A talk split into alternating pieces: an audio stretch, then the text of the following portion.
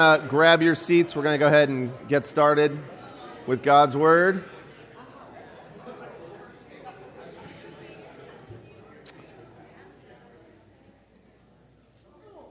If you've got your scripture journals, uh, go ahead and open them up. We're going to be in Genesis chapter 40, continuing on uh, in the, with the story of how God is working through and with Joseph. So, uh, Genesis chapter 40. If you happen to have the Pew Bible, or I don't know what we call them, row seat Bible, uh, page 33 is where you want to be. So, uh, Genesis chapter 40, uh, we are right smack in the middle of the story of Joseph and what God is doing in Joseph's life. You'll recall, uh, so we've, we've been with Joseph for about two weeks now. Uh, two weeks ago, Matt shared uh, some themes that we see throughout the story of Joseph. Uh, and so I just want to re- refresh our memory on those. These are some themes we see over and over again about how God interacts with Joseph. So, so those are God sends Joseph. God sends Joseph with the purpose to preserve life and keep people alive. Number two, there is evil, and God somehow, amazingly, uses it for good. Three, Joseph is tested and he perseveres. And fourth, Joseph suffers, he is rejected. All of these things point us not to Joseph, but point us to how Joseph portends. He's a precursor to Christ. What Joseph does points us to Christ. What Joseph does imperfectly, Christ does perfectly. So we're right in the middle here. We're going to use those four points as a way to understand this, this section of Scripture where Joseph, we find him here in prison. And I want to be real clear here. We've talked about this a couple times. This is not primarily a story about Joseph. Okay? This is not Joseph's biography. This is a story about God. How God uses sinners, imperfect people, to, to deliver his plan. So, how is God using Joseph? So, Kate is going to come up and read for us. She's going to start actually at the very tail end of chapter 39.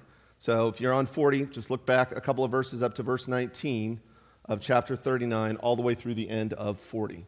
So, on here. There you go.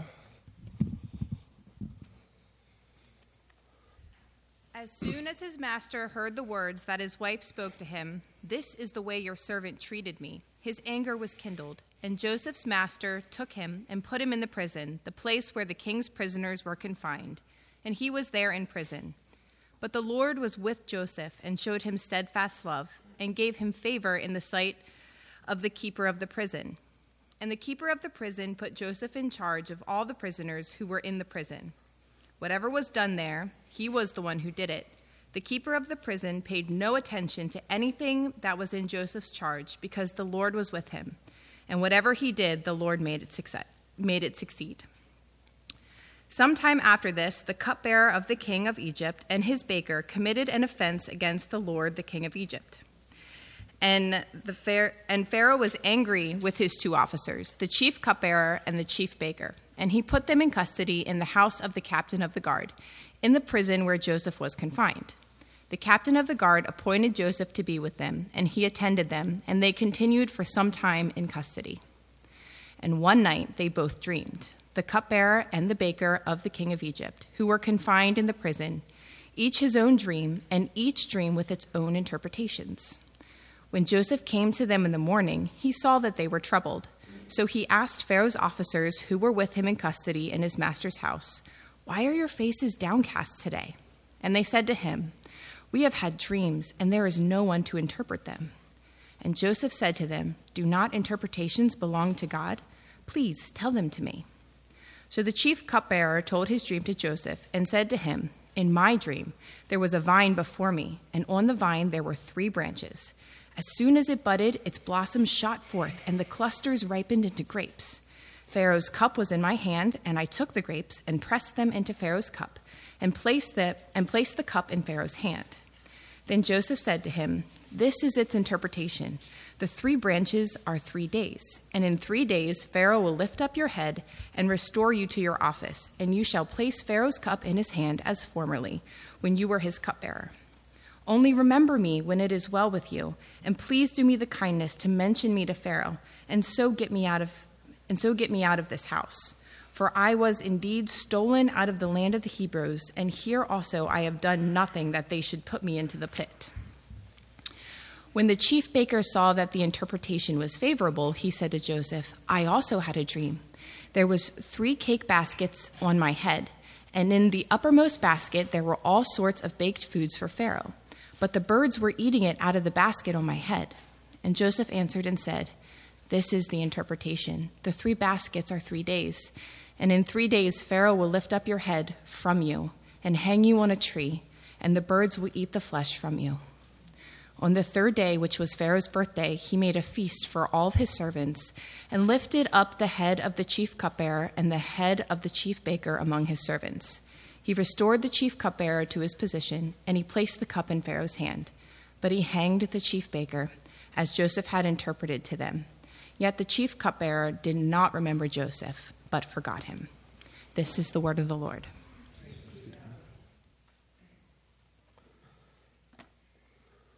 Will you pray with me?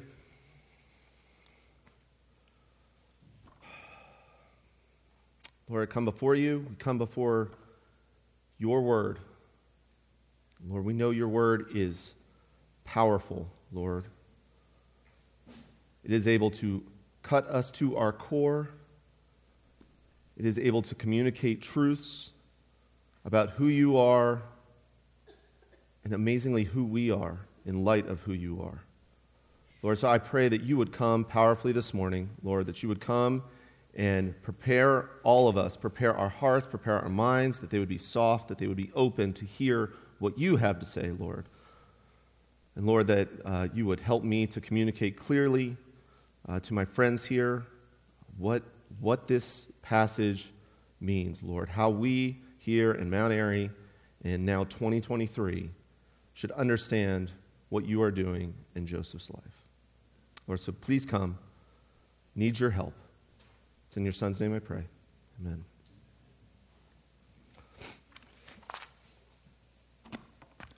So, just a little catch up in case you haven't been here or you're not familiar with the story of Joseph. Joseph, as you now know, sitting in prison, not probably uh, a great prison, thinking there's no color TV. It's probably not four, four meals a day. Um, he describes it as a pit, not a great place to be.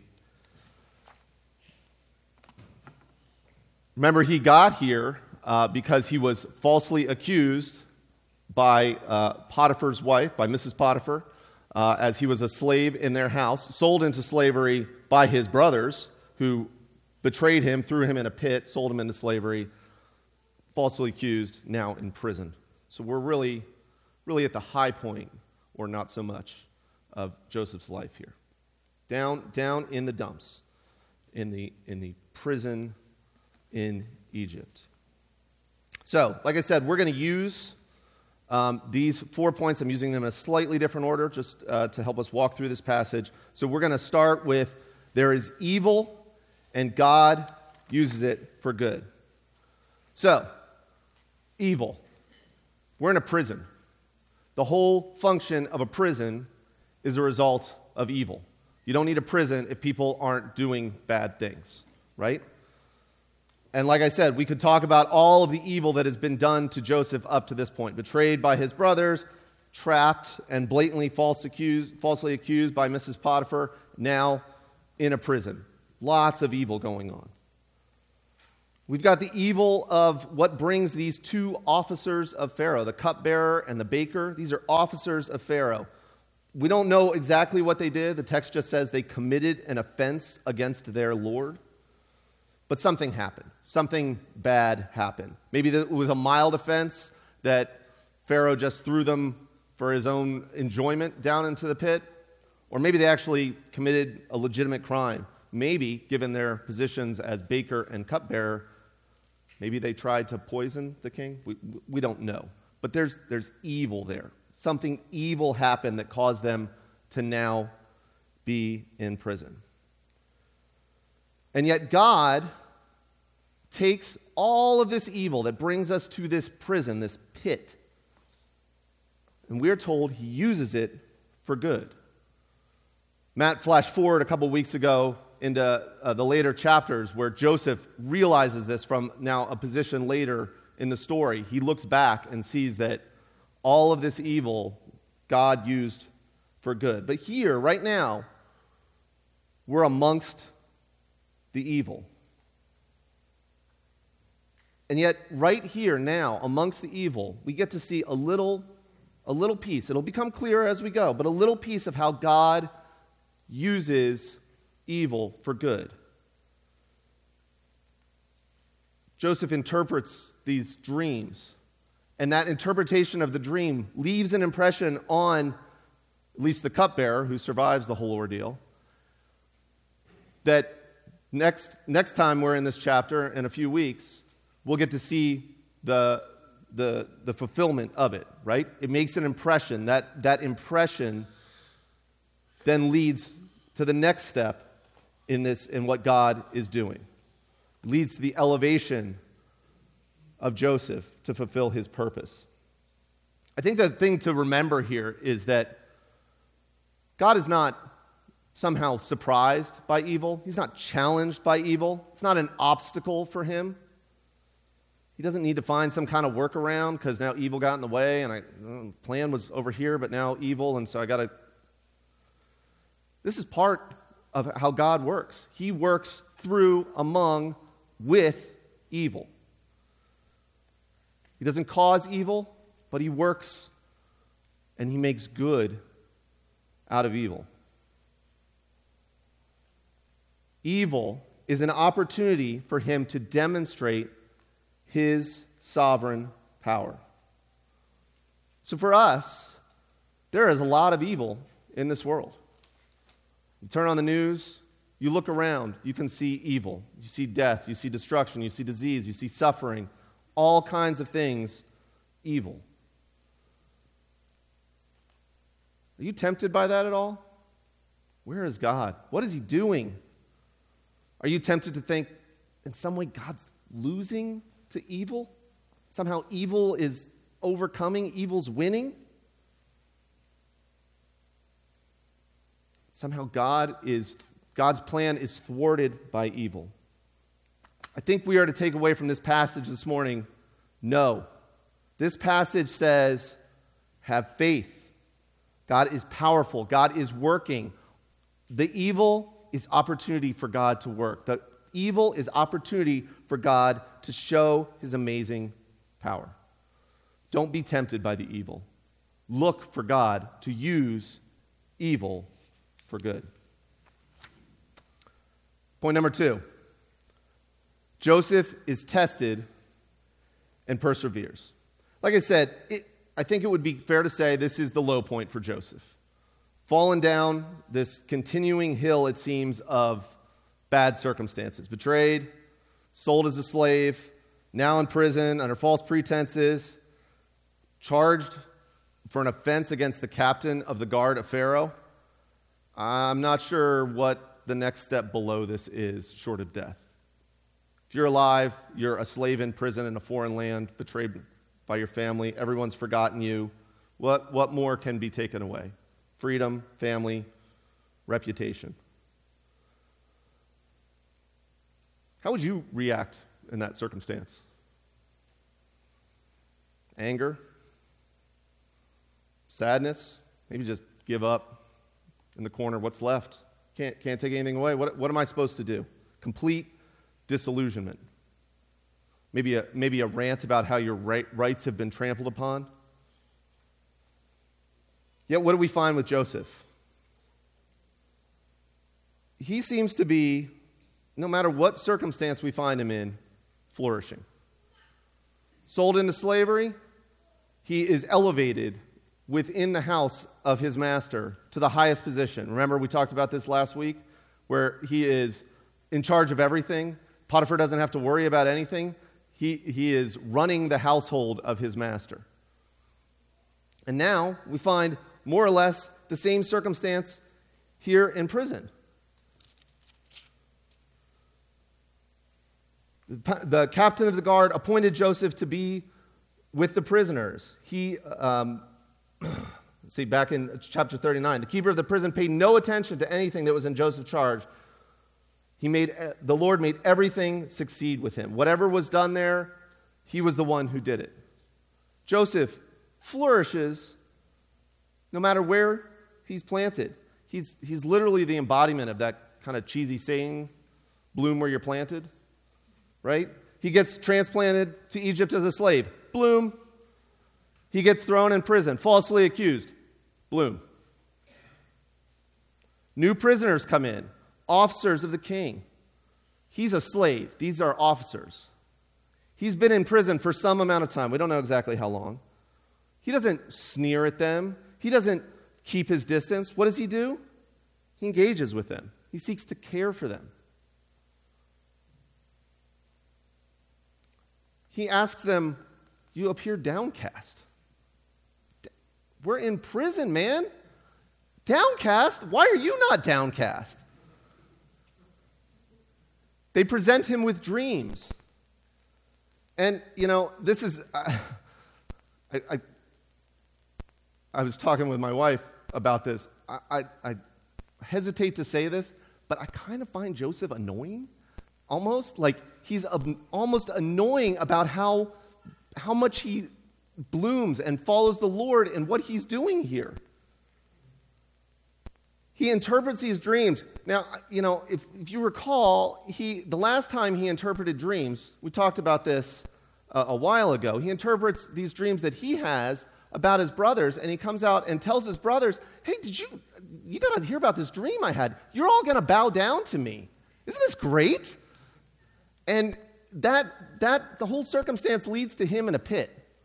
So now, here he is, literally in a pit in jail, presented with dreams. And, you know, that second dream from the baker, it's kind of rough. Um, you're you're going to die. Birds are going to eat your flesh. He, he doesn't shy away from being honest, telling the truth, interpreting, and relaying this dream as it is given to him. There's no fear there about what might happen.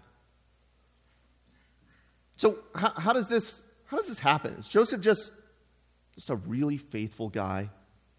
Very industrious, hardworking, really smart? How is he elevated to these positions? How, how does he maintain this incredible bloom attitude under all of these different circumstances? Well, that's why we read the end of chapter 39 because it's very clear that it is not Joseph, but the Lord. 39:21. But the Lord was with Joseph and showed him steadfast love and gave him favor. 39:23. The Lord was with him and whatever he did, the Lord made it succeed. So it's not Joseph, it's the Lord working through Joseph. I think that this chapter divide, we talk about this all the time. Chapter divide, very unhelpful here, right? It's almost like we stop at the end of 39 and then pick it up, chapter 40, and are like, oh my gosh, what, what happened? And forget everything that happened right at the end of 39. What happens at the end of 39 there is supposed to inform everything that then happens in chapter 40 while he's sitting here in prison. So we got to read the end of 39 to understand why Joseph is able to persevere in the prison. And Joseph seems very aware of this, right? When he goes to interpret the dream in verse 8, he says, Do not interpretations belong to God? Please tell them to me. So he's not like, Hey, I'm really good at interpreting dreams. You should tell me your dream. I've got a history. I've, I've interpreted dreams. You should tell me. No, he says, God interprets dreams. Tell me, and maybe God will interpret through me. He's giving all the credit to God. So Joseph seems very aware of the fact that it's not him, it's God. God is with him. Joseph is tested. He's in these circumstances. They are not good circumstances. But he perseveres not because of anything in Joseph, but because the Lord is with him. Point number three God sends Joseph. And we know God's purpose in sending Joseph to Egypt is ultimately going to be revealed to preserve life and keep people alive. But right now, like we said, he's in prison. But he's in prison with a purpose. And he's equipped for that purpose by God. Here in prison, right now in chapter 40, his purpose is to interpret dreams. As we said, a, a, uh, a gifting that God has given him and he's already displayed uh, back in chapter 37 with his brothers. This is God's plan. It's not a coincidence that the boy who accurately and honestly, if not to his detriment, interpreted dreams that offended his brothers now finds himself in prison with an opportunity to interpret dreams. It's not it's not a coincidence that officers of Pharaoh are sent to prison at the time that Joseph is there to this specific prison and that God gives them dreams. God gives them dreams, God provides Joseph as the person to interpret those dreams. God gave Joseph favor in the prison so that he could actually talk and communicate with these prisoners when they came there. He wasn't chained to a wall across the room such that he couldn't, couldn't communicate with them, couldn't care for them, couldn't interpret these dreams. God did all of this. And he makes that impression on the cupbearer that in the next chapter will become the reason that Joseph is pulled out of prison and given the opportunity to preserve life and keep people alive. This interaction is not happenstance, it's part of God's sending plan. It's this step on the step by step process God is leading Joseph through. Tyler pointed out to me this morning God not only is orchestrating all of this, he is glorified in it. So as he makes all of these steps, he puts all of the pieces in play. The timing is just right. Not only does he orchestrate and make that happen, but he is glorified in he, he does all of this to glorify himself, give, bring himself maximum splendor, maximum majesty. I think sometimes we get a little too used to God doing amazing things. Has anybody been watching NFL playoffs? If you know our family, we're kind of a football family. There's been just some amazing football this year, and you know whether it's uh, Patrick Mahomes making some sneaky pass to Travis Kelce through a window that's so tight you can't even believe he did it, or Trevor Lawrence and the Jags coming back from like 30 points down or something to win a playoff game and stay alive. Just, just some incredible things. And we watch those and we go, Did you see that? It's amazing. Let's pull that up on YouTube and watch that clip of that pass. I can't believe that he was able to heave it that far down and the receiver pulled it in. It's amazing. We watch, we're amazed. Do you read this? And are you as amazed by what is happening here as you are when you watch a player catch a ball? We need to be amazed when we see God taking evil and turning it to good. We talked about Judah, uh, uh, Judah and Ta- uh, Tamar uh, last week. What an evil set of circumstances that was evil. And what comes out of it? Oh, only the lineage to the Savior of the world. It's just something small. Don't worry about it. Nothing to get excited about. Watch that catch again. This is amazing. We should read this and be amazed. God takes the worst things that hum- humanity can come up with and he turns them in to sending his son to save us. That's incredible. We should read that and be in awe. When I'm done, we're going to sing a song. I'm not done yet, so don't close up. When we're done, I'm going to sing a song. And man, that song just gets me going. It is, is one of my favorite songs, and it just, it, it really like rallies my heart. God does amazing things. The fact that he comes and pays attention to me, who I am, that's amazing. We need to read what God does in, in Scripture, see what God is doing in people's lives, and be amazed.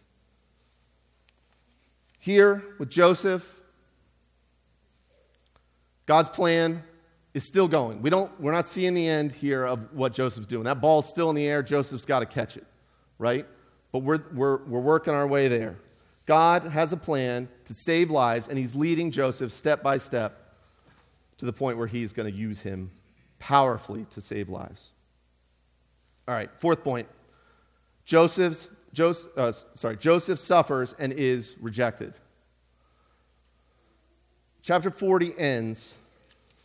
Go to the very last verse 23. Yet the cupbearer did not remember Joseph, but forgot him.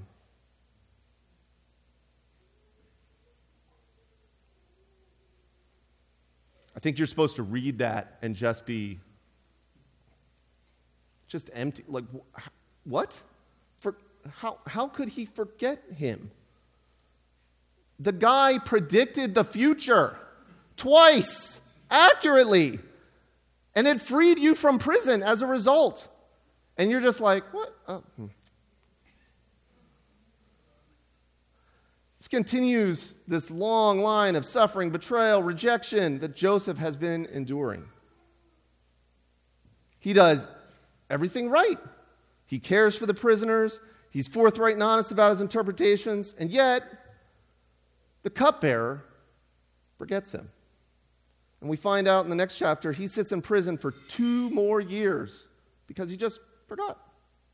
He's rejected, forgotten, left in captivity.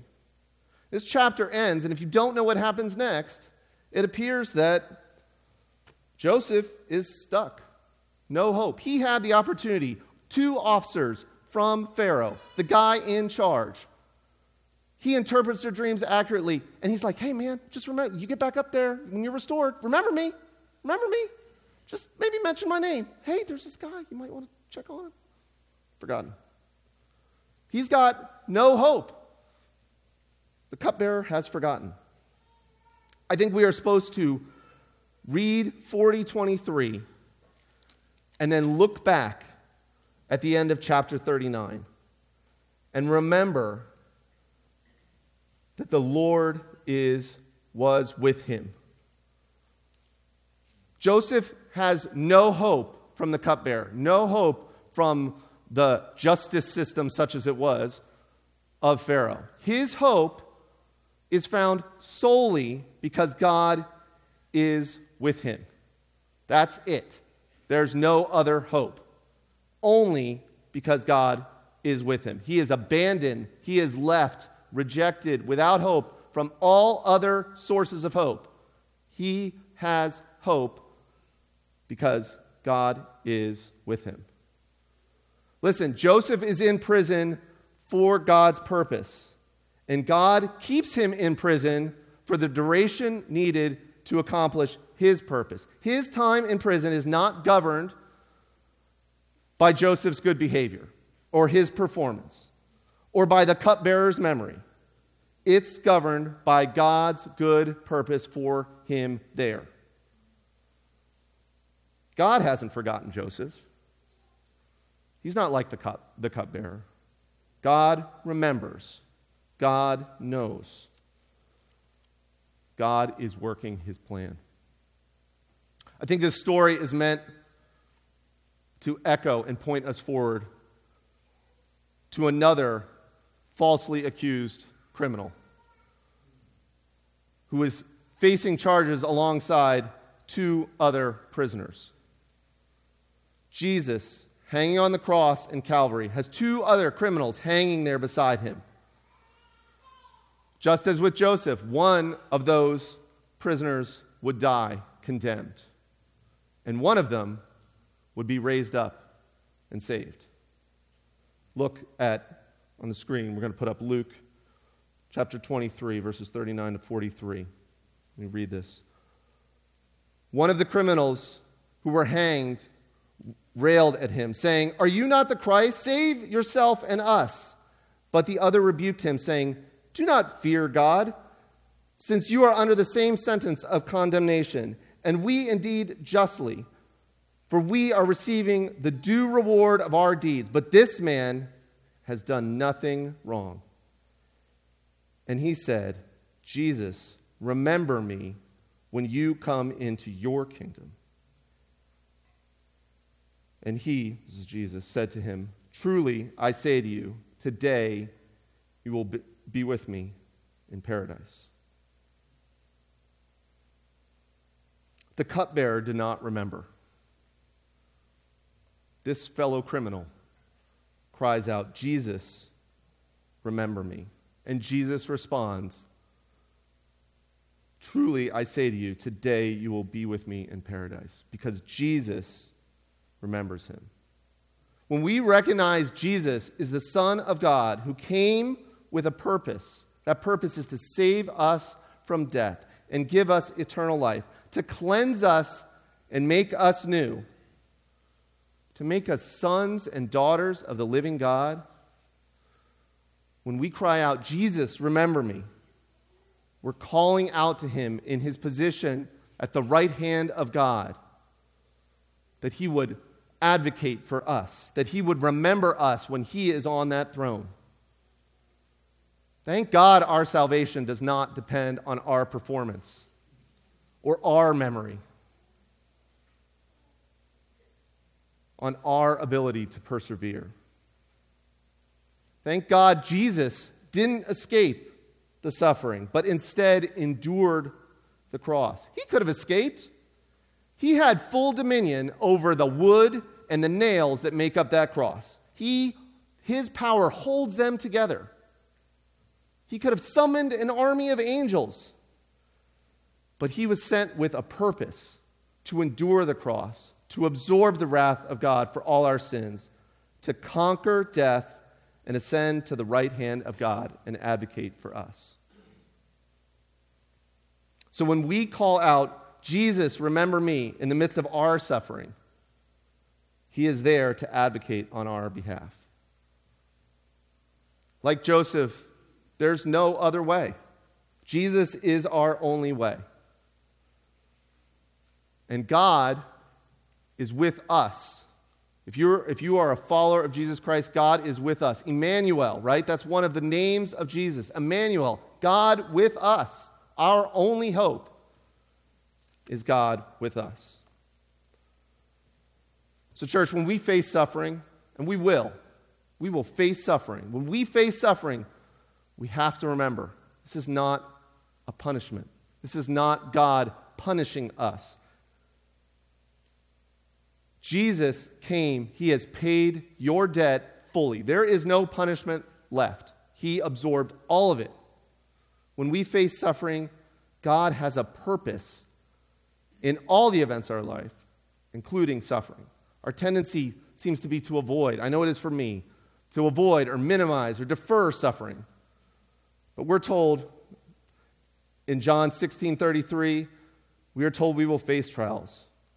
In the world, you will have tribulation. Not you might, not you may, sometimes, mm, I'm not sure. You will have tribulation. But take heart, I have overcome the world. This is Jesus speaking. You will have tribulation. And the answer is not to avoid it, deny it, grow cold, hide in the corner, be downcast. What you need to do is take heart in what Christ has done. Rely on Him and in Him alone. This is what we see in Joseph. He is able to persevere because God is with him. He relies on God alone. 1 Peter chapter 4 says it a little differently. Beloved, do not be surprised at the fiery trial when it comes upon you to test you, as though something strange were happening to you. But rejoice insofar as you share Christ's sufferings, that you may also rejoice and be glad when his glory is revealed. We shouldn't be surprised. These aren't surprises. God's not surprised. We shouldn't be surprised. Trials will come. As in the life of Joseph, they're a sign that God is using us for his purposes.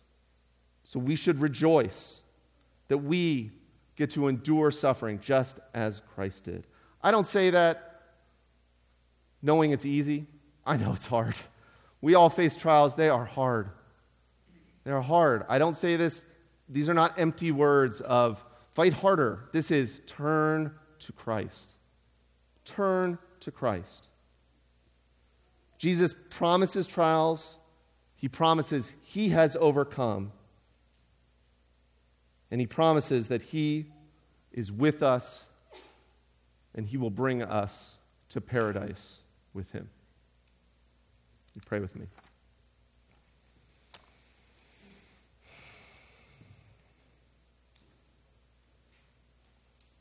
Dear Lord, I pray for my friends. I know there are people in this room that even today, even at this moment, are facing trials of various kinds. Lord, I pray that you would remind them that you are with them. You are standing beside them. That you have not forgotten them, that you remember, that you know, you are sovereign in whatever it is that they are facing, Lord. Lord, I, I pray that you would show them an abundance of kindness. Give them uh, an increased faith that you are there beside them, Lord, that you will continue to walk with them wherever it is that this trial goes, Lord. And Lord, although we may not understand what you're doing in this world with the evil that is all around us, we may not understand why we're facing this trial, Lord. I pray that you would give us all full faith that you are working, Lord, and that you are working to make good out of what is evil. That you have purpose in the trials that we face. Lord, and that your plan is not thwarted by evil. It is not thwarted by our failures. Is not thwarted by our sin. Lord, that you are sovereign and you are powerful and you use all of these things for our good and for your glory. Pray all this in your Son's holy name.